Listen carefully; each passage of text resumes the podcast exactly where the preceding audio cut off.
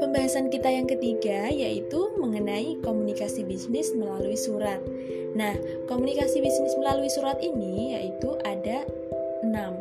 Yang pertama, surat permintaan. Surat permintaan adalah surat yang dikeluarkan oleh pembeli kepada pihak penjual yang isinya meminta penawaran. Yang kedua, surat penawaran. Surat penawaran adalah surat yang dikeluarkan oleh penjual kepada pembeli yang isinya informasi tentang perusahaan penjual agar dapat diketahui oleh calon pembeli. Surat yang ketiga adalah surat pesanan atau biasa disebut dengan surat beli. Surat pesanan adalah surat dari pembeli kepada penjual yang isinya memesan barang atau meminta jasa. Yang keempat, surat penagihan. Nah, surat penagihan ini adalah surat peringatan secara tertulis agar yang bersangkutan memenuhi janji atau membayar utangnya.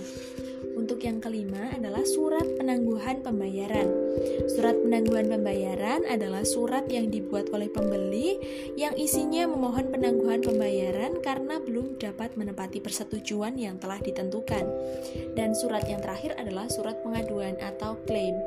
Surat pengaduan atau klaim adalah surat yang dikirim dari penerima barang kepada penjual yang berisi pernyataan pengiriman penerimaan barang yang tidak sesuai dengan pesanan disertai dengan tuntutan penyelesaiannya.